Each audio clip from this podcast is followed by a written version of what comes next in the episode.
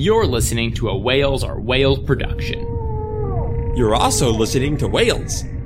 Visit whales or whales dot com for more projects and shows like this one.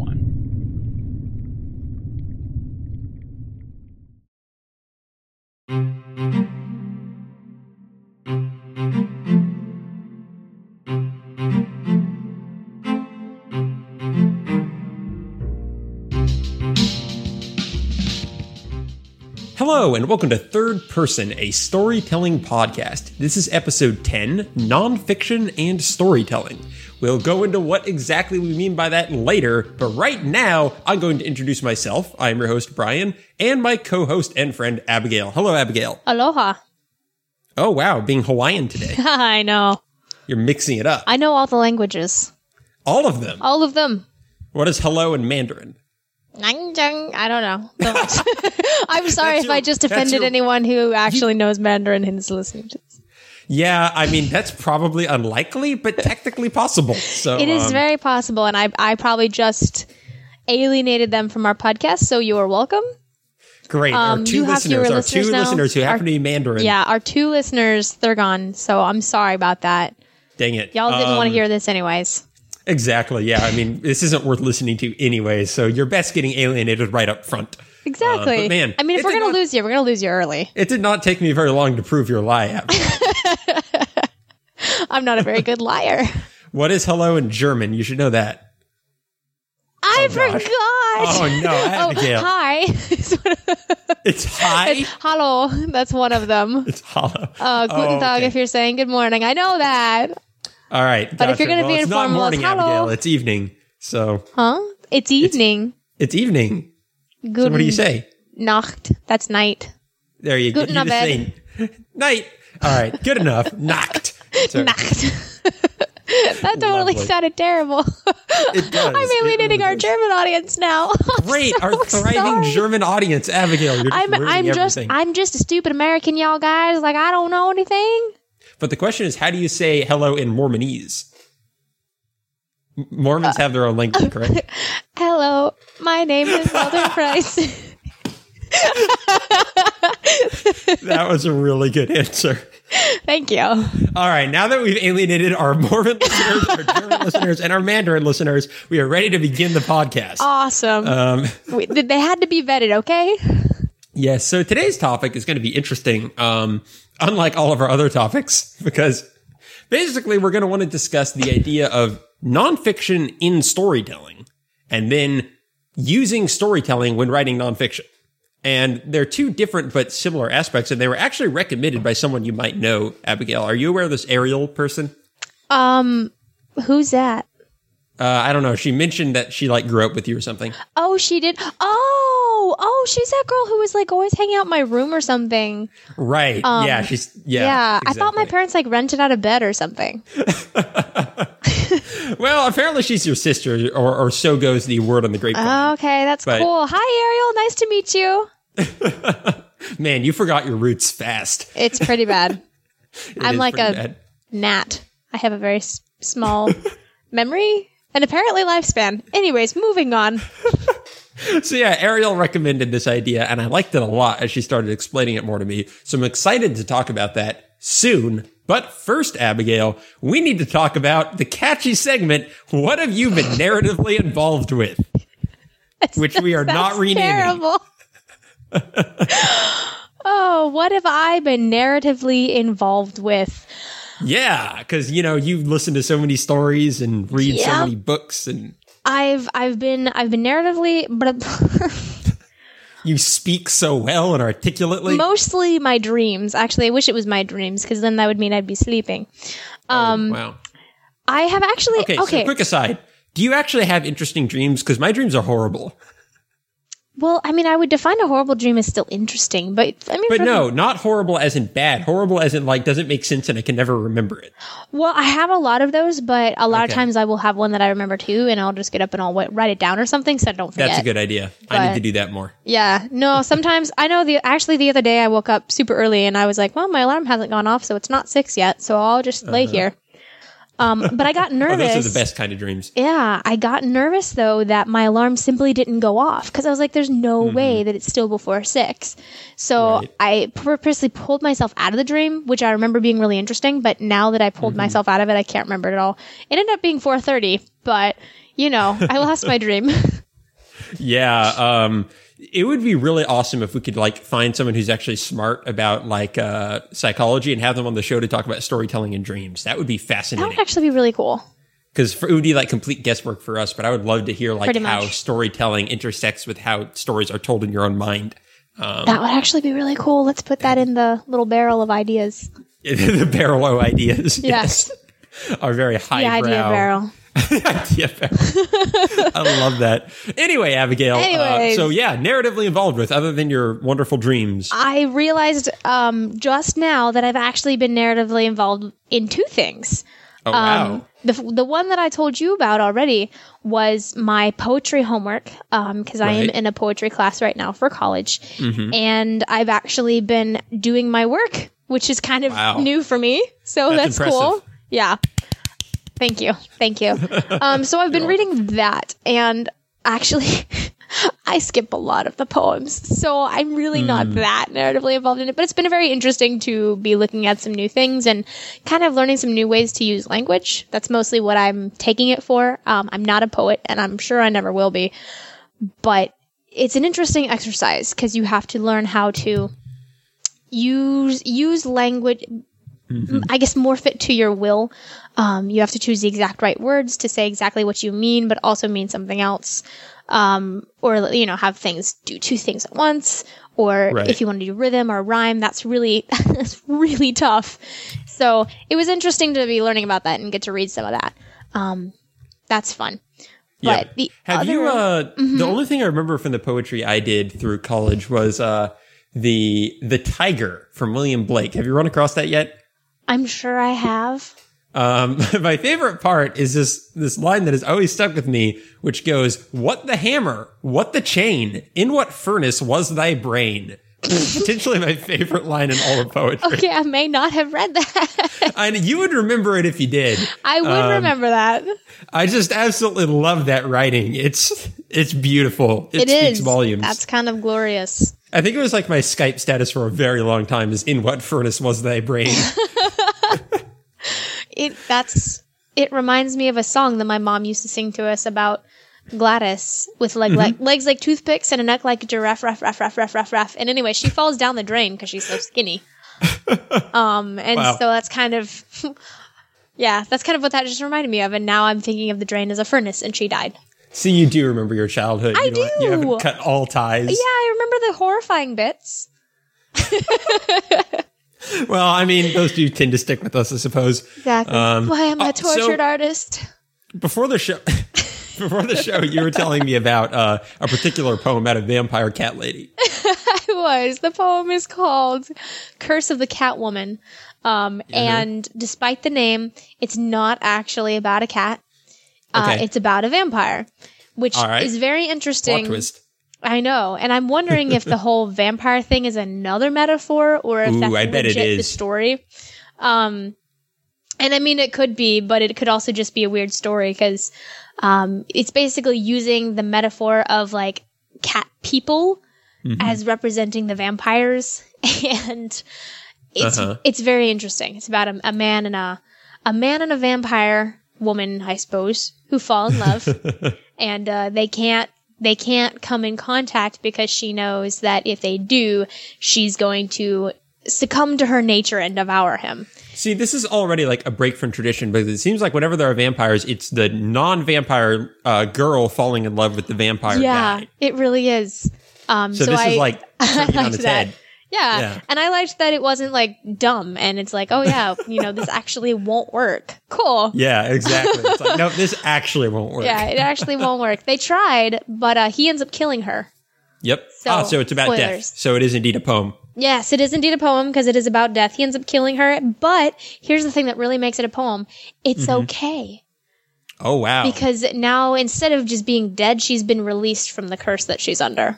Yes, that so, is very interesting. Yeah, it's very poetic. Um, it was very interesting. It's one of the few poems that I stopped and went, oh, I got to read this all the way through. Huh. I usually so just my, read like the first couple lines. My only question about the the Catwoman from, you know, a poetic analytical sense is, in what furnace was thy brain? Uh, the left one. Oh, see? I I thought it was supposed to be ambiguous. That's, yeah. that's fascinating. No, it was actually the left one. There's like two. All right. Um, okay. And they're over there in the corner. And so the right the one has the tiger brain in it. Yeah. And then the left one. Exactly. Okay. And the left one has the Catwoman brain in it. See, that all makes sense now. It does. It does. Poetry is always such a mystery to me. See, this is why I you know. take college courses, people. Exactly. You get smarter and you learn about Catwoman. So that's cool. Nice. Nice. Um, but for real, the, the other thing that I just realized that I've been involved with recently yep. um, has been an audiobook, um, Mere Christianity by C S. Lewis. Ah, uh, yes. Yes. I've gone through this one before, but I was just going out running and was like, well, I need something to listen to. Hey, that's on here. So I started listening to that again, and it's still just as good as I remember.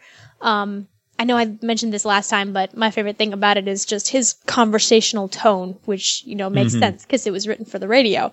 Right. But it's, it always baffles me when I listen to this book because I'm going, wow, these are such complex topics he's thinking about. He's explaining it in a foolproof right. way that is also very easy to understand and yeah. take in. He had a real so, gift for that. Yeah. And I mean, speaking of storytelling and nonfiction, he was great at it. He does like extended metaphor and a like lot just of that. Yeah. Slips in a metaphor and a parable like mm-hmm. throughout his point making and really like, well-articulated I mean, ways. One reason they're really that book, solid metaphors, too.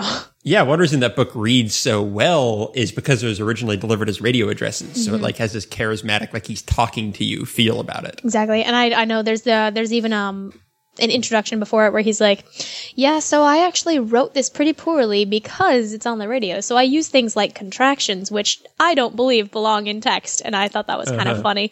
So I'm like, oh, how the world has changed.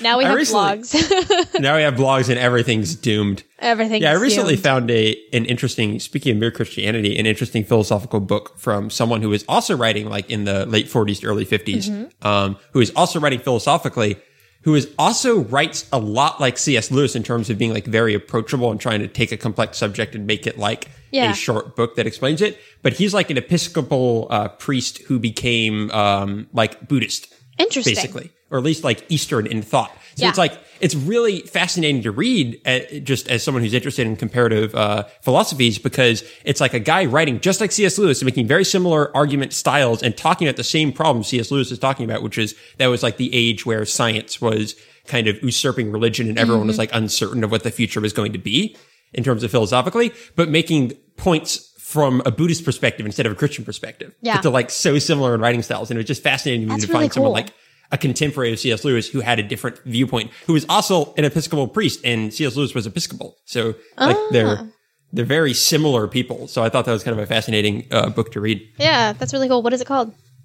Oh, let me see if I can find it. Uh, the name of it, I can, it'll be in my Amazon. It's something about anxiety, uh, but I don't remember the full title. But it is in my Amazon thing. Ah, The Wisdom of Insecurity, A Message for an Age of Anxiety by Alan W. Watts. Huh, that's a very interesting title. I'll have to pick that up eventually. Yeah, it's a, it's a super cool read. It's definitely interesting and just written super well. I got like halfway through it in one night just because it's so easy to to to get through, even though he's nice. talking about like super deep stuff. So it's it's really enjoyable. That's pretty cool. That's the kind of stuff that makes you feel smarter. Exactly. Exactly, because they write in a way that isn't li- that is uh, you don't really have to work too hard to understand it. It's giving you complex concepts, but not in a way that you need to work to mm-hmm. realize them. And yeah. it does that by using storytelling in a lot of ways. Oh, so. Bring it back to the topic, why don't you? Yeah, because I'm awesome like that, because I'm so smart. Yeah, but that is actually um, the one thing that makes nonfiction bearable in my mind, because nonfiction without storytelling is so dry. And that's one reason that's, everyone hates textbooks. I was about to say, I... nonfiction that I love reading is like history stuff, but then I realized history is basically one giant story. It really so, is. It's one giant story. Yeah. So history books are in uh, kind of by essence, they are storytelling. Mm-hmm. Um, so yeah, what have, is that everything you've been uh, narratively involved with recently? I mean, besides every once in a while watching an episode of Friends, but that's just going to come that up every can't podcast. Can't count, can it? Uh, I love okay, so Friends. Is, is it good storytelling? It is really good storytelling, actually. Oh, okay. Yeah, I mean, it's formulaic, and you can mm-hmm. all, like the, the the jokes come on a beat. So course, you can yeah. pretty much guess when they're going to come because it's a sitcom. However, the the characters themselves are so vastly different from each other and mm-hmm. have such quippy lines and have such personality. And the actual overall story arc is through every single episode. Um, so it does make it very interesting to watch still. Um, I mean, each episode can be enjoyed by itself. You just mm-hmm. don't know what's happening around it. I mean, you can still enjoy a self-contained story, but the relationships between the characters are changing with every episode and things like that. So I've found it as one of the superior sitcoms. Um, right. So where does it rank in your pantheon of sitcoms? Your very top? Probably. Wow. So yeah. above uh, above what's it, How I Met Your Mother? Pro- it's hard to say um, because to me, How I Met Your Mother is a reboot of Friends. Oh, really? So they're pretty much oh. the same show. I mean, of course, the, I mean, of course, the characters are different and the story is different, but mm-hmm. it's the same idea that it's just this group of friends that you follow throughout their life. Right. Um, I mean, instead of meeting in a coffee shop, they meet in a bar. That's pretty much the only difference. So nice. I really enjoy both of them a lot. Uh, Friends is a little cleaner, surprisingly. Mm-hmm. It's not that much cleaner, but it's a little yeah. bit less. Uh, I, I guess remember it being. Less direct. Yeah, I remember it being kind of like cutting edge for its time, yeah. but that was like the nineties or something. Oh, so. yeah. No, it was definitely cutting edge. But like at the same time, if my little brother was watching it, he probably wouldn't know exactly what they're talking about all the time. Yeah. Um, yeah. With How Much Mother, it's a little bit worse. But I don't know. They're still mm-hmm. both pretty bad, but I love them. I love them. All right. What does that say about you, Abigail? That's oh, the real question. Well, anyone who knows me. Uh, so, I, I don't see the harm in in a in a dirty joke every once in a while. Yep, exactly. Except on this podcast, where except we are on this podcast where we want a clean rating. yeah, not yeah. We won't. Uh, you won't catch us dropping f bombs every other word. We'll try. Granted, not you to. won't in Friends either. That's true. uh, well, that that sounds like a good time. Um, it sounds like a low energy. Um, A low energy show to keep up with. Yeah, low energy, high quality. Like I would yep. say, as compared to something like Big Bang Theory, where I just hate mm-hmm. myself for watching it. Um, yep. I don't actually hate myself for watching Friends, yet I still don't have to put in a ton of energy. Yeah, see, I, I approve of it. This over Big Bang Theory. Yeah. The little I've seen of that show, it, it seems irredeemable. It is pretty irredeemable. I don't know why I've watched so much of it. I've I've watched irredeemable shows before, so it's okay. I've watched, yeah, really bad shows sometimes, and it's just like, man, these are stupid. Yeah, but because they're T V shows, they once you start, they can hook you. Oh yeah, I just have this sense of I need to accomplish something, and I need to finish the show. it's, that's one reason exactly. I don't really watch cop shows. Um, I've been told to watch House repeatedly, and mm-hmm. I need to do this, and I've been told to start in the middle, but it's really hard for me to start in the middle because I'm like, ah, oh, but then I haven't yeah. seen the whole show. Speaking of cop shows that apparently get uh, better later on, yes. I'm going to stand in for Steven here, our, our missing panelist for people who know the show. I didn't even notice he was gone. Oh, dear. Wow. Where'd yeah, he go? That, that says something about, about him. It says how darn similar he is to me. Um, so or does it say something about me? It might say something about you as well. You, mm. you heartless fiend. I know. In what furnace is thy brain? All right. It's so, in the right one. It's... So Steven's, you're a tiger? Anyway, Steven's busy today, and but he has caught up to where I am in Supernatural. Nice. Um, and he basically uh, agrees with me about it now. So, um, so I wait, knew where given are time. You? What season are you in? I'm not in. I'm just like twelve episodes in. Um, so I'm not very far. It hasn't gotten great yet, but I thought it w- had a lot of potential and is pretty enjoyable. And he thinks the same thing. Um, oh, okay. I has, thought he was way further than you for some reason. No, no, not in uh, not in Supernatural. Um, I have a friend who's gotten super far in it, but that friend is not Steven. Um, yeah, I think we're both like up to episode fifteen or something in the first season, so we've not made it far. But the reason he was catching up with me is we're probably going to start watching it together now. Nice, um, because it's a really fun type of show to do that for. Uh, and yeah, it it continues to get better and tell much. Uh, more intricate stories and have much better character development through them. So hopefully it continues on this path of being focused more on the story and less on just, ooh, it's a scary monster. Mm-hmm. Boo. Boo. Um, so yeah, I that's hate what. that. That's just. Boo.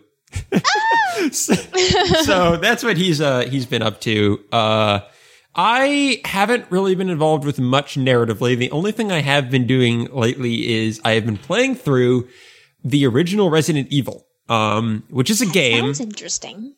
A horror game that was released, I think, in like nineteen ninety-nine, maybe a little bit earlier on the original PlayStation.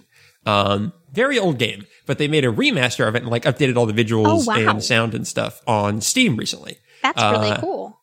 And my friend highly recommended it, so I'm trying it out. It's an interesting game because the storytelling is both fantastic and terrible. Um, okay. And here's here's kind of how that works. So it's a horror game. The premise is you are a military uh, investigator who is looking into a rash of murders that has been happening recently of people who are being eaten. Um, already, fantastic opening. Yeah. And so I'm digging so this. So it's this cutscene of you walking through a forest, and then these rabid, crazy dogs attack your team and chase you into an old, abandoned mansion. Mm-hmm. So it's just classic horror. Crazy dogs chase you into a mansion. You're stuck there. You need to find a way to survive and regroup with the rest of your peers. Mm-hmm. Um, so the story itself, like the voice acting and the uh, writing and the plot events, are awful. It's just like B-movie horror. I mean, this story, the, the voice acting, I need to show you some voice clips in this game later because they are legendarily horrible. Like, they are known to be some of the worst in video games because the game was developed in Japan in an oh. era where they were really cheap about bringing it over here. So yeah. not only was the translation poor, but they hired, like, the cheapest voice actors possible. How about going down to check by yourself? I have a rope here. Oh, do you? Well, then I'll try to go down using the rope. Luckily, the voice acting is slightly updated for the remaster. It's not the original, like, terrible stuff, but the writing is still so off that you can't, like, take any of the actual story beat seriously. Mm-hmm. However, what's interesting about the game is most of the game itself does not take place in cutscenes or story at all. It's about the actual playing of it. Mm-hmm. And it creates a very interesting story in that respect because it it creates horror in a way that actually makes you feel rather powerless, which is something that games don't do very much anymore. There's a slight renaissance about it, but how mainstream games have become a great example is something like Assassin's Creed, where they try to make you feel like the super powerful, you can kill anything, like um the raddest guy alive. They mm-hmm. give you all the weapons you need. They make combat really simple. They let you know, kill ten people in a row and keep running along your merry way, and very much focus on just making you, the player, feel powerful and you, the player, feel cool. And that's kind of how modern games have become. They've become much like Hollywood movies. Mm-hmm. Um, what's interesting about Resident Evil is there is like not enough ammo in this game to kill every zombie that is in this mansion. That's so scary. Even if you cannot kill everything. So I started playing the game for about forty-five minutes, um, and I literally ran out of ammo and couldn't get anywhere. And I talked to Cameron, uh, my friend and fellow podcaster, who's played through this game a lot, and I'm like, Cameron, help him out of ammo. And he's like, okay, you're playing the game wrong. You can't just kill everything in this game. It's not a game where you it's just go through, sur- see an so enemy. So it's about surviving, not like winning. Exactly. It's wow. truly a survival horror game. And that's really interesting, is you're having to make your way through this mansion and solve the puzzles, but the zombies are scary, not just because, oh, it's a combat encounter, I have to kill it. It's like, do I waste my precious resources on this, or do I run? Um, do mm-hmm. I try to find a way around him? Do I go a different path? Can I find a safe room and get more ammo? So there's like this constant tension to everything, and tell, and makes a really like involving s- story you create throughout it. Because it's also like a very open-ended game. You could do things in a lot of different orders. So you're like exploring this mansion that's telling this story to you. It kind of becomes a character of its own.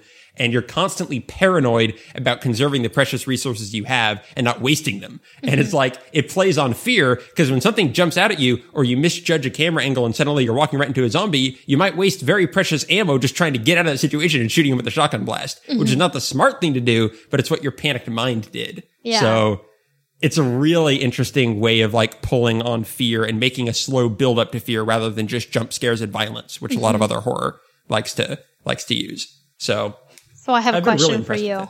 Yes. Do you play this in the dark? Yes. That's the only way to play a horror game. That sounds really great. That actually, I mean, it reminds me of the the one of like two other horror games that I actually really know about, mm-hmm. um, which is called something. Okay, is I just it had the name. Starts with Amnesia? With nope, it's the no. other one. Oh, Penumbra? Penumbra. Yeah. Yes. It's a little similar to that in that that game's about running, not fighting. Yes, it is about running and not fighting. Um, and in that game, I seem to recall, I mean, I didn't play Amnesia, but I did see mm-hmm. a lot of Penumbra played it when my brother played it. Um, yes. Whenever, like, something scary began to happen, your character actually started freaking out. Yeah. And you had to like look at, look at a wall and you didn't know what was happening. And so a lot of that was the fear of the unknown, which mm-hmm. is actually what a lot of the fear in books and movies are based on. And so when I see a game that actually plays on that, Um, and same thing with Resident Evil. It's the fear of the unknown because you don't have enough ammo. Yeah, you enter a room and you're like, please say there's nothing in here. Exactly. That sounds like it's actually gripping. Yeah, it really is. I'm enjoying it a lot. I've actually been like streaming it out so my friend can watch me. And nice. uh, he has been enjoying that a lot. Um, and yeah, it's, it does zombies right, because zombies, how a lot of people have addressed it as well, zombies are dumb and slow. So I guess we just need to throw hundreds of them at you. Yeah. Um, but this kind of takes the idea of the scary thing about zombies is how, um, how much they can withstand and how just by grading you down, you will die before they die. Mm-hmm. Um, and that's kind of, it's the survivability of zombies that is so scary. Even yeah. when you kill them, they come back to life again. So it's this idea of like, you just have to hope you, just you can can't survive. Win. Yeah. Yeah, exactly. There was actually awesome. one, one really funny moment where there was a zombie laying on the ground and I'm like, oh man, it would be so mean if like he, he stands up when I walk past him, like a zombie is playing dead. Um, and I walked past him and I was wrong. I'm like, oh, he's not actually playing dead. Okay, cool. I walked past the next zombie and he was playing dead. He double tap, double tap. And yeah, that totally freaked me out. So yeah. I've been burning every zombie corpse I come across now. Just to be double sure. So yeah, that's been really cool. Uh, just fun to go back to this gaming, uh, like really a relic now as games go, like almost yeah. like twenty-five years old or fifteen years old, and it still holds up in a lot of ways. So that's awesome. Interesting storytelling in a non-traditional sense, considering the actual storytelling in that game is so awful. uh, but yeah, we can move on now to our main topic, Yay. nonfiction and storytelling. Um, so thank you, Ariel, again, for uh, suggesting this. She is also the person who has been in charge of getting her stuff up on YouTube. Woohoo, and I'm go very her. thankful for her for doing that. Unfortunately, she has a horrible computer and horrible internet connection, so it's been very hard for her to actually edit the videos. Um, yeah. So if they're ever late, blame technology. Um, but yes, she's been working hard on that front. I was really nervous. I thought you were going to say if they were ever late, blame her. And I'm like, no! No, I'm not that mean. I, I respect people's time and the effort they put into this stuff. Absolutely. Um, even if they have terrible technology, not their fault. Um, so this is an interesting topic because it's really two-pronged. One idea is the idea of nonfiction and storytelling, and the other is using storytelling when writing nonfiction. And first, we are going to cover the one I said first, which is nonfiction in storytelling. Um, the first obvious question here is, what do we mean by this? Um, and basically what we mean by it is the idea of nonfiction works existing within a fictional world. An example of this would be like a book about the fictional world that someone in that fictional world reads. Mm-hmm. Um, or it might be like a, trying to think of other examples beyond just books. General that lore um, passed down orally. It could be a tradition. Right. It could be a um, like a, a folk story. That seems mm-hmm. to be a really popular one um, when, you know, characters are going and someone's like, oh, well, here's this story that no one knows if it's actually true, but it's become a part of their nonfiction. Exactly. So basically just think about what nonfiction is in the real world and then think about that existing within a fictional context. Mm-hmm. Um, within a story you're reading, they have nonfiction. Um, so some examples of this being done in fiction. The first one that popped to mind in my mind and one that uh, Ariel brought up is in the Elder Scrolls games, there is a lot of lore existing in that world in the form of like books and scrolls and stuff that you can find mm-hmm. in the various, um, various areas of the game. And what's interesting about that world in that game is they have put like ludicrous amounts of thought into the lore and the world surrounding those games. I have read a book about the theology of the game's religions that was more wow. complex than actual theology books I've read. Like, that's how much that thought that the developers have really put into that world. So even when I was very young and didn't really even think about any of this, I was playing Morrowind and just was blown away by how much there was to learn about that world just by the in-game texts mm-hmm. that were written like books within that world. It gives you such a window into what that game does. Um, a lot of high fantasy games do similar concepts. Something like uh, Dragon Age has a codex that you unlock entries in as you go along. It does a really good way um, of teaching you information. Something they've done that's really interesting later on in the Dragon Age games is like you'll find... Uh, the codex entries won't just be like describing what something is, but they'll describe it by like showing a letter from someone about this uh, particular monster or showing a excerpt from a book about this particular place. So they like pull from all these different sources of writing within the world to explain the world around you, which is mm-hmm. really interesting. Uh, what are some other examples, Abigail, that you've run across? Um, the one that came to my mind the very first, and you actually wrote down in some of your notes, was The Lord mm-hmm. of the Rings. Um, when I think of nonfiction and, ow, I just hurt myself. Oh, dear. What did you do?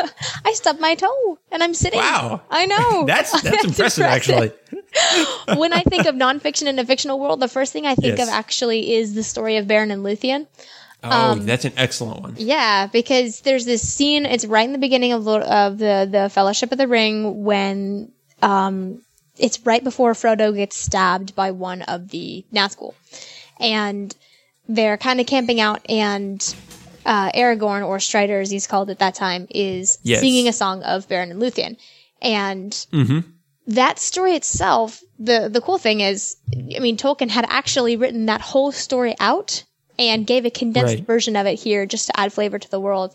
Um, but Lord of the Rings is really cool in that it, it didn't necessarily create a world and then begin to explain it away with lore and text and whatnot. Um, Tolkien actually did it backwards and created all the lore and the text and then created a world from that. Exactly. Um, Lord of the Rings proper was actually just him trying to tell a history of his much. existing world. Yeah, like absolutely. It is not like, I need to create lore so I can make a fictional work in it. It not was just all. kind of, he just he happened to, to love etymology and love history and love languages, and he just mm-hmm. played around in it and then went, hey, let's tell a story in it. So that's right. it's really cool. And then after his death, of course, his his uh, his son organized his notes together and published The Silmarillion, which is pretty much the lore of the world. So it's really interesting to be able to go back and read that, and then mm-hmm. you can put everything else in the context of that, because you get you get to hear in Lord of the Rings about how it's the third age. Um, you know, right. it's the third age, it's the age of men, but then you're like, well, what about ages one and two? Um, you mm-hmm. get to read about that in the Silmarillion. So it's kind of cool to see how things progressed and see, you know, the bad guys go from one age to the next to, you know, where they ended up, how Sauron became the way he is and things like that. It just adds a lot of flavor. Yeah, and I think that's one reason, partially because Lord of the Rings started it, but also because of just how they're written, why epic fantasies are so big in these uh, nonfiction existing in their mm-hmm. worlds, is they typically create a larger context of a world before they then create sub-stories within it. So they need a way to tell you about all that other lore out there. And nonfiction is a great way to do it, because mm-hmm. all that lore does exist within that world. It's just like history in our world. Absolutely. Um, It's a great I, way to just solidify the idea that the world exists, because you're not going to have a world that doesn't have nonfiction written in it. Right. And that's one reason I love uh, epic fantasies so much, is I love stories that like have a world and then say, let's create a story in this world, rather than have a story and say, I need to create a world that supports this story. Mm-hmm. Like I, I, I like the thinking behind creating. I think it also lets you create more inventive stories, because you can just, even creating a small, um, seemingly unimportant story can still be a large story, because it points to all these other bigger frameworks you created around mm-hmm. it. Um, Speaking of that, that's actually something, and I know it's because they're based on the epic fantasy, fantasy mm-hmm. but that's actually something you see in a lot of role-playing games as well. Oh, absolutely. because uh, Elder Scrolls, take, Dragon Age. Yeah, it'll take hours and hours and hours to put together a campaign that the game master will lead the players through, but the players oh, yeah, like only get to see, yeah, like actual like sit-down tabletop role-play. Um, the players only get to see a small portion of what the mm-hmm. game master actually puts together, but there's all these places that you can, you know, you can learn about how the world was put together or what's going on, um, and you may or may not even get to it. So it's much more like a real life experience as you're kind of walking around in this little exactly pretend place. Something else interesting, um, an, an interesting example of this is like in historical fiction. Um, mm-hmm. Sometimes people are able to use nonfiction and tie it into their storytelling really well. It's almost oh, a blend of this and storytelling and nonfiction. So an example of this for me is Winds of War is like an epic that was written about uh, family in World War Two. Mm-hmm. And something it does between each like part or each act, it has these excerpts from a uh, from a fictional nonfiction book. So, like, one is written by a German general telling the history of the war as someone who worked on the German military side with Adolf Hitler. Um, and so they'll take these breaks between the actual story to have this fictional character basically writing a real history book about Germany and writing mm-hmm. it from this really interesting perspective. And that was one of the most memorable parts of the book for me, because he is able to, like, create his own history within real history. That's really cool. And it cool. was fascinating. Yeah. I've always loved... Um, dramatized history, I guess, right. is the best way to explain it. But when mm-hmm. it's actually nonfiction, these events actually happen. However, they're being told from like being told in such a way that it reads like a novel rather than a history book. You get to see inside their thoughts and stuff. So a lot of that's still made up. But that actually, you know, it's it go, kind of goes hand in hand with the whole, um, I'm losing all my words today. The, the storytelling and nonfiction? Uh, the thing you just mentioned. Oh, the uh... Fiction, fictional history, historical fiction. Yes, there historical we go. fiction. There you so go. So sorry. I got so little sleep. No, that's um, okay. But yeah, so like it goes hand in hand because it's historical. It, it's kind of like historical fiction, only mm-hmm. it actually happened. And those right. are the kinds of stories that I actually remember those events. Um, because as I said earlier, no one likes to read a textbook. Um, yeah. People like to read stories. And a lot of what gets you engaged in the story is how that story plays on your emotions. Whether you're going to admit it or not, that's what happens. Um, and so being able to see inside people's heads like that, especially someone who you would never sympathize with, um, you know, mm-hmm. you're not going to sympathize with a Nazi general, but once right. you see inside their head, it gets a little bit, you know, you start, that's when your perspective can kind of change. And so that's one reason I really, really like the dramatized histories, especially of, um, you know, characters that I wouldn't necessarily sympathize with. It's like, oh, hey, look, they actually were people too. Yeah, I totally agree with you. Um, that was actually something that the that specific book did, is like, it was so interesting hearing a Nazi general who's like, well, the only reason we wa- w- lost this war was because we like fought it inefficiently. And mm-hmm. like hearing other, hearing something other than just, oh, Germany lost the war when they went to war with Russia. Like it's hearing it from Germany, like, because since he was a high general in the army, he was like trying to vindicate his own actions. Like mm-hmm. he was trying to say, listen, I supported going to war with Russia, but here's why I was going to work. And it was so interesting, like hearing, you know, something other than just another book telling you what happened. It's someone telling you with a personal stake in it. So mm-hmm. you knew to like take all his words with a grain of salt, but you could hear it from a different perspective. Absolutely. Um, a, a really similar thing happened in, I mean, it's, it's not exactly a non-fiction kind of thing, but a, a similar mm-hmm. thing happened in The Boy with the Striped Pajamas. Um, right. His family was in Germany, and you got to see some of the things that a tutor was teaching the young girl. And a lot of that, I don't know if that was uh, actual nonfiction propaganda that they were showing, mm-hmm. or um, if some of that was, you know, made up. I'm sure a lot of it was made up, but this idea of the, these history books that are just written so whacked. Um, cause he's mm-hmm. legit reading a history book out to her about how, you know, Jews are the devil and stuff like that. And it's just kind of creepy because you're going, oh, wow, this young impressionable girl is going right. to be completely turned because she's being told something that's twisted. Um, so it's interesting kind of seeing hi- history twisted. Yeah, exactly. I really like it when, uh, fictional worlds or even like historical fictional worlds bring in like educational materials is a great example of nonfiction, mm-hmm. not just like books people read, but like seeing a class that would be taught in this world mm-hmm. gives you a great idea of how the world works. Like, what are they teaching their children? Mm-hmm. It's, it's that idea of seeing like what these people consume, not just like the stories and songs they consume, but like the, the facts they consume mm-hmm. in this world and Absolutely. how they're similar to our I know facts something like different. That happened at the beginning of Serenity as well. They opened that up on a class.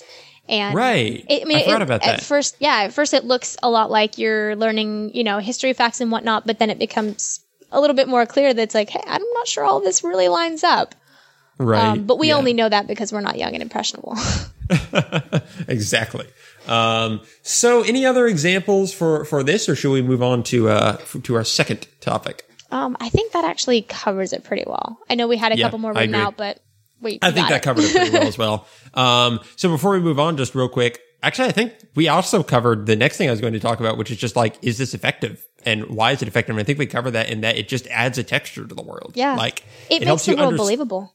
Exactly. It makes the world believable and helps you understand it. Like when Aragorn sings that song, or when you find that text in Dragon Age about another country, you realize the world is bigger than the story that's being told. Mm-hmm. Um, And that's always, to me, an incredible feeling. Yeah, it also helps you understand the characters themselves, um, because you can you you learn through that song that Aragorn wants something more than what he's currently doing.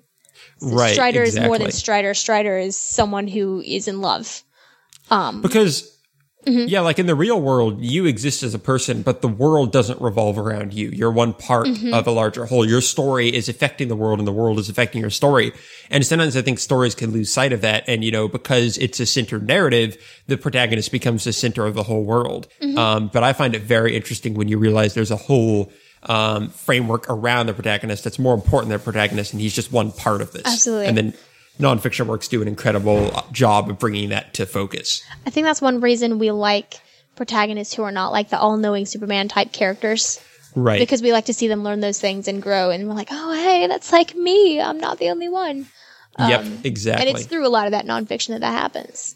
Yeah, Brandon Sanderson actually does a fantastic job of this in um, the, I was about to say the Kingkiller Chronicles, but that's Rothfuss, uh, Patrick Rothfuss. Way of in, Kings? In uh, Words of Radiance oh. um, and Way of Kings, yeah. And the Stormlight Archives, that's what the whole series is called, because he actually has one of his characters, one of his primary characters is studying to be a scholar oh. um, in that world. So she's constantly... Wait, wait, you have to study to be a scholar? Well, pretty much. Doesn't studying like, make you a scholar? uh... That's a good question. Anyways, I don't remember on. if that's the exact title she's working. That's actually, is scholar just mean you're studying? Like if you I mean, start I taking elementary like, school, are you a scholar? Um, I thought it, like, was studying after prestige or something. I, I think it's, it, well, we'll find out. Define scholar. Yeah, see, I want to know this thing. Like, it's a probably specialist two different in a particular ways. Branch of study, especially the humanities, a distinguished academic. Okay, so he's trying to become a distinguished academic. Oh, okay. Basically. Okay. Uh, I forget if it's a more specific role than that or not. There's a second definition here that says a person who is highly educated or has an aptitude for study. So that's where I got confused because I was thinking. There you go. See, multiple meanings. Gotta love English. Look at that. Um, so she is studying to be a scholar. Um, and so in that, like, you're constantly finding these different fields of study that the world works with, uh, the philosophers they follow, the types of religion mm. they study. Uh, and it's just fascinating to see, like, the, you know, the magical properties that, that exist in that world are just another school of thought they study, like we study science. So Brandon Sanderson has always done a fantastic job of creating non-fictional realities to like his magic systems and fantasies and making them feel yeah. like we treat science instead of just like they're shooting fireballs. Yeah. Um, so he doesn't. And that is that is something to point out, I guess, as f- the difference between a someone who writes thrillers and someone who writes mm-hmm. epic fantasy. Um, someone who likes, I mean, the, the different genres actually fall into a different style of reading and writing. Ha! Oh, surprise, surprise. um, but the ones who write epic fantasies are usually the people who like history, the the people who like to create the world. Um, yeah. They still like to tell stories, but they're, the, the joy of those stories comes from exploring the world, which is why it can leave a bad taste in someone's mouth if they are more of a thriller lover or more of like a chick flick watcher. Me, mm-hmm. um, who enjoys the very small, tightly wound, you don't have to necessarily know a lot about this world to understand. Right. Um, exactly. It takes a very different type of reader. That's true. I think some of the best stories are the ones that create really personal stories within a vast mm-hmm. world. And those are like, not everyone gets that across. Like I wouldn't say, I think that's an example of like the Hobbits in the Lord of the Rings were a fantastic job of that. Like mm-hmm. the Hobbits in the end were wrapped up in their own world. There was that larger world that they're trying to help around them, but their story was so personal and so relatable that you almost forgot. You don't even need that framework for Absolutely. That story to be good. That's, um, I love Lord of the Rings for that. I think that that one gets such a wide audience because mm-hmm. he does the mixture so well, and it's really not that hard to understand. Exactly. And I think Brandon Sanderson is one of the better writers at doing mm-hmm. that. Um, and if like the Elder Scrolls is bad at it. There are no good characters in Elder Scrolls games. Um, mm-hmm. And it's something unfortunate. Dragon Age is much, much better at creating characters within a world, but it's so easy to get caught up in your own lore that you forget to actually make interesting people in it. Yeah. Um. Oh, I see that happen way too often. Oh, yeah. Absolutely. I think like Pathfinder and stuff can easily fall into that mm-hmm. as well. So, um, yeah, that that is... I, we did a surprisingly good job of wow. that. I didn't High expect five. Us to... Yeah. There we go. We're not actually in like the same room, so... That's why our high we fives did. Were not at the same time. Uh, exactly. Oh, shoot. I'm going to see that and say, why am I syncing up the files forty-three minutes in? All right, so moving on to our second topic here, storytelling in nonfiction. Woohoo! Abigail, what the heck does this mean? Um, it means using the technique of storytelling to get across what you are trying to say. Um, storytelling in nonfiction is very different from nonfiction in storytelling because it has a completely different purpose. Mm-hmm. While it does have the similar purpose of trying to make it a little bit more colorful. Usually mm-hmm. when you're telling nonfiction, you have some kind of agenda. Right. Whether you are trying to inform someone, trying to sell someone, trying to persuade someone, you always have an agenda when you're telling. And there's an objective to writing it. Yeah. Except in the case of maybe like a journal. Yeah, exactly. There's usually an objective. And uh, from what I have seen, storytelling oftentimes, um, it kind of serves a couple purposes. One would just be to, you know, illustrate your point. um, mm-hmm. because people just think in stories, um, that is journal entries. Journal entries are just complete stories. There's mm-hmm. really nothing else. You know, I did this, I did that, I feel this way. Um, you know, he did that to me or whatever. Um, but it also brings a reader into the nonfiction a little bit more because it has uh, emotion tied in with it. And that's something that you're really going to need if you're going to persuade someone or if you're going to entice right. someone to do something. So that's why a lot of that is in um, those kinds of like speeches and mm-hmm. uh, copy and things like that have a lot of stories in them. Mm-hmm. Yeah, because storytelling, I mean, as we talked about in our first episode, it's like, it's really intrinsic to humans. They respond Absolutely. very strongly to stories. Mm-hmm. So if you're trying to get something across, either just to teach them something and make it stick or trying to make them think a different way, you're going to tell them a story. Mm-hmm. And that's why, the- look at all the classic stories are like trying to get morals across. If you yeah, look at, um, absolutely. There's uh, Aesop's Fables. The first four books of the New Testament are is almost completely stories. Yep. Um, anytime there's... Um, I, I see speakers do this all the time. Um, mm-hmm. If you watch a lot of TED Talks or anything like that, bloggers do right. this all the time. They'll they'll open um, with a story. And one of my favorite people that does it the best uh, would be Jeff Myers. He uh, is a teacher, and he opens his talks with this really intriguing, really engaging story. And it's usually something that happened to him personally. And mm-hmm. then he'll tie that story into what he's saying. And so... I remember so many of his talks because I remember that story. Mm-hmm. And I don't remember actually what he talked about, but I remember how he equated that story to his point, and right. it's stuck with me ever since. And so I'm just like, oh my gosh, this guy is like amazing. Yeah, absolutely. It's it's just really persuasive. So like what are some, some other examples that came up here were like parables. That was a really good point mm-hmm. because if you look at the New Testament, like Jesus was a pretty, uh, or, or depending on your, your, your, uh, your thoughts, like the people, whoever wrote the gospel, direct, direct writings of Jesus or people who, who were, who were writing like yeah. translations. Um, really impressive storyteller. There's a I lot mean, of stories. And not to, because like he was trying to make moral points uh-huh. to people that weren't really willing to listen to them in a lot of ways or weren't really able to get them and were able to get them across by putting them in the form of storytelling. Mm-hmm. And um, not and that's even one just reason it's, like fanciful, fanciful storytelling. He was telling stories of like daily things like at that time. Right. And he was exactly. using bits and pieces of their lives and then putting a point to it. Yeah, and that's what's really kind of interesting to see because people, you know, have a re- reverence for the original text. It's really interesting to see all these stories that don't apply to our modern life at all still used because they're the original stories. So, exactly. Like, you gotta I mean, we've them. grown up with them, so now we know what they mean intrinsically. Um, exactly. And it's so once that's why you so start many... delving into that culture that you really realize how potent that story actually was. Exactly. Exactly. Yeah, that's the really fascinating thing if you, you see like how those people related to the story mm-hmm. because he wasn't like using some timeless age. It was just mm-hmm. what it was just contemporary. It's just like exactly. now if you like used selfies to describe the image of God or something, it's, like, it's just because that's what we would relate with. I really want to write a blog about that now. It's like when, when he spoke to the when the uh, you know the Sermon on the Mount was YOLO. That would be, that would be if you speaking today. Or sorry, it would be YOLT. You only live twice. Eternal life, everybody. Oh, there you go. But yeah, that's anyway. definitely something. And that's not something that's just used um, in the New Testament or by Jesus. Oh, no. But like that's something that's continued on. And people don't call them parables anymore. Um, mm-hmm. But that's what they are. Um, I mentioned the book that I was reading a while back, The Sacred Search. Um, mm-hmm. It's pretty much a self-help book. Like I wouldn't. Yeah, I guess it's kind of it's like a mixture of a theology and a self-help. Um, right. Where it has practical advice for whatever, but it's also going into the backgrounds of things. Um, and all throughout that sprinkled in are just these stories of real people that this uh, writer has talked to and mm-hmm. stories of their lives. And since that book was about dating, they're all stories of relationships, how relationships went poorly, how they went well. And then he mm-hmm. would dissect those stories and, you know, put them in the chapter with where they belonged. So like, you know, this couple fell apart because, um, these differences or whatever, and they were able to see that. And it, it really got you into the text and understanding right. the importance of what he was saying.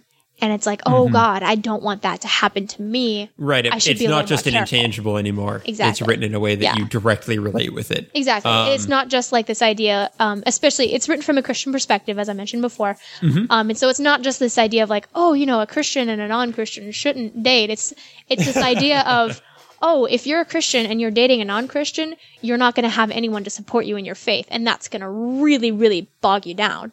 Yeah, and you're going to need to be upfront about that and figure out. Exactly. That, and so it's like things like that that people don't think about. And they're like, oh, well, yeah. you know, whatever. And I mean, people have different ideas. So I'm not arguing that. But that's kind of mm-hmm. the things that storytelling really helps you get across, because you can understand why someone is saying something that on the surface doesn't sound like it matters at all. Right. It's like, oh, that is just, you know, yeah. an intangible idea. But if exactly. you read it in the story, you're like, oh, it's like, oh, that's that could literally happen to me. Yeah. Yeah. And then when Absolutely. you see it happen, you're like, oh, man, that we should probably both be believing the same thing. Speaking of something from a Christian point of view, Mere Christianity, yeah. as we discussed, is kind of a masterful example of this technique. Um, mm-hmm. Because it, I remember when reading it, like, C S. Lewis doesn't necessarily tell long stories. He more of uses metaphors, which are interesting. They're different, but related to this, that if you, a slightly extended metaphor can kind of be a story in of itself. Mm-hmm. Um, it kind of almost becomes a parable. The line there is pretty gray. One that I always remember from Mere Christianity is when he's talking about the idea of morality being something that is entirely personal. Um, mm-hmm. And that so long as you are, you only care about your own morality, you don't need to care about the morality of people around you, um, which is a very popular idea and still is a very popular idea um, in terms of how to look at morality in a society. And mm-hmm. he used an analogy that I always remembered about that, which is um, ship sailing.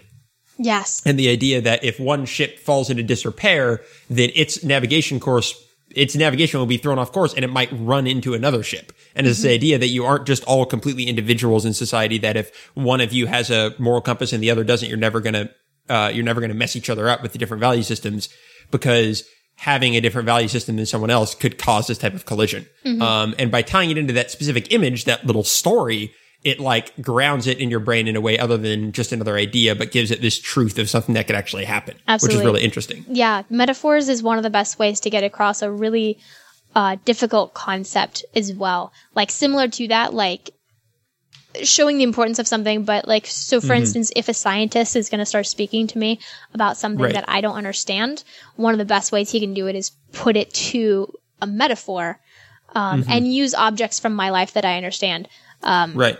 to do that. And I, I was just thinking that because C S. Lewis did the same thing. Uh, the one thing that I remembered was, um, his perspective on the way God interacts with us on the right. time stream. Um, and he equated mm-hmm. it to an author and a book. Um, and how right. you can open the book and you see Sally in the front, you open the book and you see Sally in the back. Sally's time stream is still going forward, but you can mm-hmm. change, you know, you can interact with it at different points in time. And so it's like right. something that will explain this big idea that you're like, oh, what? I don't, I don't, because you're, you're Sally. Um, yeah.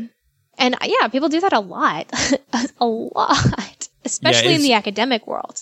It's exceedingly important to understand concepts that you don't have the necessary knowledge to understand.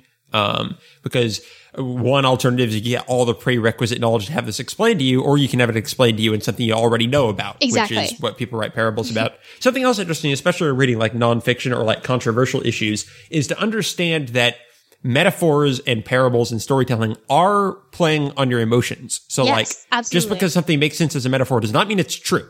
Like, yeah. that's why you don't want too much of an over-reliance on metaphors, because mm-hmm. you could make another metaphor about morality saying the complete opposite thing of C- that C S. Lewis was saying, and it would be just as true. Mm-hmm. It's a way to make you understand an idea, but just because the metaphor clicks does not mean the idea is true. Exactly. And, and sometimes just because the metaphor clicks in one way, it can be broken in another. And so you can't necessarily tie it to the metaphor and say, oh, well, you know, right. for instance, with the ships, it's like, well, as long as I can still steer correctly, it doesn't matter right, what my exactly. ship looks like on the inside. And that's, I'll just take an airplane. It's exactly. like a ship. You can pull them apart real quick. So it really exactly. only works for what you're describing it as. Um, but it does come back to the idea of you having really strong metaphors, because there are some times when it's just, it's just unbreakable and you're like, oh yeah. my gosh, it's actually exactly the same. Absolutely. Metaphors are, to me, much less about proving a point as much as expressing a point. Expressing and, and illustrating. And you can go on to the harder, yeah. harder job of proving it's, it. Exactly. It's usually about um, solidifying it in the reader's mind and keeping it exactly. memorable. Getting it across so they know what you're talking about, so then they can debate you. Yeah, exactly. Or, or agree with you, or whatever they wish to do from and there. And they don't forget because you just said gibberish. That's a great word. That's gibberish. A good word. I really hope it's not pronounced gibberish, because that's a worse word. That would be terrible. Um, that would be but so it's bad. Not a GIF or GIF, so I think we're good. Gibberish. Excellent. Another interesting um, example of storytelling in nonfiction is an article I read recently that a friend of mine wrote. It was about Hearthstone, the uh, trading card game from Blizzard that I play a whole lot. Mm-hmm. Uh, and it was talking about this really popular deck that's out there right now and talking about the history of the deck. And almost all Hearthstone articles out there are just very to the point, very little like, um, very little craft around it. It's not that they're poorly written. They're just very utilitarian. Mm-hmm. They tell you how to play a deck. They tell you how to play it well. They tell you what cards to use, et cetera. That's very much from strategically minded people writing strategy. This was interesting because he opened it telling the story of this deck and the deck that came before it like an epic fantasy prologue. That's um, really cool. So it was like, let me see if I can pull some excerpts here from, from the document, which I have on my computer. One second. Um, so he would just be like, uh, The the unholy power of the deck was so great it threatened to disrupt the delicate balance established by its own creators. It's like, this is awesome stuff. Like, what a cool way to explain this history that everyone who's reading this knows. But like, taking the idea of, of developers nerfing cards and banning certain things and turning into this epic fantasy of how the developers were having to combat this great threat that they'd created. Mm-hmm. Uh, it was such a cool idea and got me completely into the article before it even started. That's really cool. Um, So that was another example of just like even bringing it to this stuff that can seem really dry and information based mm-hmm. can still be made more interesting and relatable with storytelling. Absolutely. And that's um, that goes along with um, the idea of writing copy and writing blogs and mm-hmm. writing. Um, I see that a lot in websites um, right. when they're trying to, you know, describe their products or do something like that. They they pull in the stories because otherwise you're just reading a step-by-step how-to guide and it's so boring. Right. And you write a lot of that kind of material yourself. That I is your job. I do. I do. So. I write mostly in emails. Um, but that is actually one of the things that I try for as much as possible is I think, okay, mm-hmm. what's the point of this email? Okay, what is the story that can illustrate it?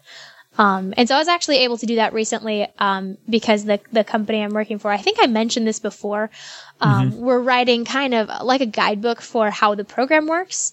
Right. And I wanted to illustrate this story of living life on purpose. Um, and that mm-hmm. was the story that I was like, the point that I wanted to get across in the very opening. And so I found this uh, great story about Steven Spielberg. And mm-hmm. I got to start investigating his life and use him as my illustrator. Um, and so I'm just telling the story of his life in the most engaging way possible and then coming back down to this idea of, you know, okay, now it's time to live your life on purpose. Um, right. And everyone that I've shown it to so far has been very gripped by that. And because of that, they want to continue reading the rest of the book. And so mm-hmm. that's good marketing right there. There you go. If I do See, say so myself. Being good at your job, that's a, that's a helpful, uh, helpful attribute. But so yeah. What do you think is like the hardest part of writing with the storytelling is mind? Like what's the hardest part of marrying that with nonfiction? Um, I, I, as a, I, I started as a fiction writer. Mm-hmm. And sometimes I still feel like I'm a fiction writer at heart, and it can be very easy for me to get lost in the story. Right. Um, so from a writer's standpoint, the hardest part is saying, oh, well, I don't need to mention this really cool thing, or I don't need to go into depth about this really cool thing. I don't need to explore this really cool thing because I'm trying to sell a product. Right. And so exactly. You have to dial it down. So it's kind of the opposite. I mean, it totally is. It's totally opposite mm-hmm. of the nonfiction and storytelling, which the whole point is to explore something cool. In so, mine, I just have to pull out the parts that fit with what I'm trying to say. I just thought of something really cool in that we were talking about the differences between these and how they're opposite. Mm-hmm. And something that just popped into my mind is the perfect example for this. Think of who we brought up for nonfiction and storytelling, who we brought up for storytelling and nonfiction. We brought up Tolkien for nonfiction and storytelling. Mm-hmm. We brought up C S Lewis for storytelling and nonfiction. Oh, and if yeah. you look at their comparative works, Narnia is an allegory, which means he is trying to make a point mm-hmm. with a story. Like, Narnia is about Christianity explicitly. Absolutely. Lord of the Rings, uh, Tolkien has said he hates allegory. Like, Lord of the Rings is informed by his Catholic faith mm-hmm. and has messages in there, but it is not an allegory for it. It's just, that's his worldview, so he's creating a lore about it. Absolutely. And those two, like, embody these two differences, those two authors. That's a one really of them cool point. Is entirely focused on using nonfiction and storytelling, and the other one is entirely focused on using storytelling in his nonfiction. So it's really mm-hmm. interesting. Wow, and they were, like, friends and everything. And they kind of hated each other for it. They kind of hate each other, but they also kind of liked each other, and it was kind of fun. Yeah, I just find it's hilarious that, like, if you pick up a copy of Lord of the Rings, it has, like, this glowing quote on the back by uh, C S Lewis. and and uh, Tolkien is known to just call Narnia rubbish. So it's like... I have to or, admit, I think Tolkien was a bit meaner to C S. Lewis than C S. Lewis was to Tolkien. Oh, yeah, C S. Lewis was a nice guy. Tolkien was, was like, really you know, nice. The grumpy intellectual. But in that respect, I mean, he was also a better fiction writer than C S. Lewis. I'm not going to argue with that. But yeah, I do. I mostly love C S. Lewis's um, nonfiction. Yeah, he was a much more charismatic guy. Absolutely. He was a much more like a yeah, and they were writing. Storyteller. It's kind of funny, though, because you actually see them writing for the exact same audience, too. Mm-hmm. Um, because you see The Hobbit written by J R R. Tolkien, which was written for kids. Right. And then you see the Narnia series written by C S. Lewis, which was also right. written for kids. And so based on the way that they write, you see completely different works come from it. One is very serious. And while it's kind of lighthearted and fun, um, it's mm-hmm. very logical and it all makes sense. But then you see the other side of it that's just kind of like crazy yeah. and everything from, and it's like the Harry Potter of his time. Exactly. just it's pulling just like- from everything. If you if you look at what they went on to write as well, it's like C S or, or Tolkien went on to write a bigger world that The Hobbit like hinted at. While mm-hmm. C S. Lewis went to write about Christianity, which is what the which was uh, the basis of what which he was is what Narnia about. was all about. Exactly, so it really shows what each of their works were truly about in the end. Yeah, it's really um, kind of cool, which is a fun juxtaposition. Uh, so yeah, that should do it for this episode, man. Abigail, that was uh, quite successful. We're we like should right kick at the Steven hour off mark. More often. We should, man. We're just staying focused when he's not on here. Well, it was really fun, though. No, we miss yes. Steven. We I do. love you, Steven. I, he would have had so many, so many great comments. He really on all would this. have. I think he we probably knows J R R. Tolkien and C S. Lewis better than both of us. That's a good point. He also, yeah, he would have known like about all of this and had so many hilarious, insightful, witty things to say. But hey, he's not here, so you'll have to deal with us. Uh, we, we're, we're talking like he's dead. We're being no, but there are no tears. There are no tears. There are no tears. It is because only. He's it is not only dead. He's still alive. Yep, exactly. The the cat woman ate him. It's a She problem. might have, but he stabbed her with a sword, so. In what furnace is his brain? All right. So that'll do it for this episode. Uh, if you want to follow us on Twitter, we are the, for the love of no, just kidding. We are Third Person Show. Our email is third person show at gmail dot com. On YouTube, you can hopefully find this episode and other recent episodes at Third Person, a storytelling podcast. If it isn't updated by now, I apologize. We're we're working through that. Well, uh, I mean, we if, are. If, if you're listening to this and it, and it has, if you're listening to this on YouTube and it hasn't been put on YouTube yet, that's weird. Uh, we're impressed. We're really impressed. Like, that means you, cool, that means you, you took podcast. the file and uploaded it yourself. Exactly. So email us and tell that us how you did that. That is copyright infringement, sir. Give me that back. Exactly. Anyway, uh, or sir or ma'am. I'm sorry. I don't oh. mean to be sexist on who knows how to upload to YouTube. Um, so, whales or whales? That's so bad. I know. It's pretty dumb. Uh, Whales or Whales. We are a production of the Whales or Whales network. Check out whales or whales dot com for other awesome shows like this with other awesome people like us. Um, speaking of awesome people like us, if you want to follow me personally on Twitter, I am Lord Meldor. That is L O R D M E L D O R R. Steven, who is not here, my brother, is Stephen Kelly, one eighty. And Abigail is the Thinky Reader. Um, so those are all our... our respective Twitter handles. Woohoo. And yeah, that'll do it. Oh yeah, and you can check out Abigail's blog at uh is it aimless hyperbole dot wordpress or do nope, you just own the just actual dot com aimless hyperbole dot com. If you awesome. if you want more examples of storytelling in nonfiction, that's a lot of what I do um yep. on that blog. So that is true. That is true. And I wish I could say I write a bunch of nonfiction to story, but I don't. Not yeah. yet. I wish I I should write more uh, like uh, epic fantasies. You really yeah, you really should. I totally That was actually that. the first thing I remember writing seriously was an epic fantasy because I that's think what, that's everybody's. Yeah, that's thing. what everyone, that's what Steven wrote first. That's what I wrote first. It's All funny because right. mine was a mixture of J R R. Tolkien and C S. Lewis. Well, okay, so here's the kind of dumb thing, and this is kind of off topic, so I won't go on too long about this, but when, when Steven and I were young, we just wrote a bunch of like interesting, um, like, uh, almost, completely weird, almost surreal, like just short stories. Mm-hmm. Um, because that's what you do when you're young. You just write whatever's interesting to you. Um, and so those were interesting. We didn't complete all of them, but they were really cool, uh, and original and funny in their own, like, you know, childish sort of way. Then when Steven decided he was going to be a serious writer, I put that in quotation marks, he started writing an epic fantasy. Yeah. And it was like really generic. And it's like, why did you lose that actual? It's not like, for some reason, people think when they actually start writing, they shouldn't have to become boring. Absolutely. And they suddenly have to write like everyone else. They have to like um, create the entire world and then go yeah. into it. And, like, no, no, no. That's not what a baby writer does. That's what a papa writer does. Just start writing. That's the fun thing. Anyone who's about to start, who's interested in writing, that is just my my number one advice to you. Just keep writing. It's the same thing I do in mm-hmm. songwriting. When you get stuck on something, move just on to something writing. else and try it. Even if the words you're saying don't make any sense. Like just keep right. typing words and eventually they will. And then you can fix it in post. Right, and just keep trying different genres because maybe you're a, like a noir writer and you just don't know yeah. it yet because you never tried it. So like, just keep writing whatever's most interesting to you. That's what I do with songwriting. Mm-hmm. I'm an amateur musician, so I'm not going to like be making stuff for movies or something. I just start writing whatever I'm interested in doing at the time. Yep, I never um, thought I'd be a nonfiction writer, but it turns out to be the majority of what I do these days. There you go. So that's your end of episode pep talk. Types listening to this. For all go you writers you out do. there who are not just readers. Right? Or anything else. You make videos, something, send them our way. Yeah. I'd love to see them. And uh, just make what you love to make and uh, see what comes of it. Um, and yeah, that'll do it for this episode. Thank you, everyone, for listening. Thank you, Abigail, for, for joining me here. Oh, you're welcome. It was such a sacrifice. I know it was. You are. You don't have much time these days, Abigail. I appreciate it. Well, that's true, but this was probably like the highlight of my day, so we're, this is good. Yeah, actually, same here. So yay us. Uh, we're awesome. We will- We will be back in two weeks with our new bi-weekly schedule, so we will see you all soon. And in the meantime... No. Uh, no, no. We have to have a an outro. We're it's not, like a tradition at this we're point. We're not hugging any books, though. We're not hugging... You know, for you the outro... Go hug C S. Lewis. I am going to read you the entirety of The Tiger by William Blake. Tiger, Tiger, burning... Br- it's from nineteen, uh, seventeen ninety-four, so I think copyright's expired. Okay. okay. Tiger, also, tiger is spelled with a Y. Tiger, tiger, burning bright in the forests.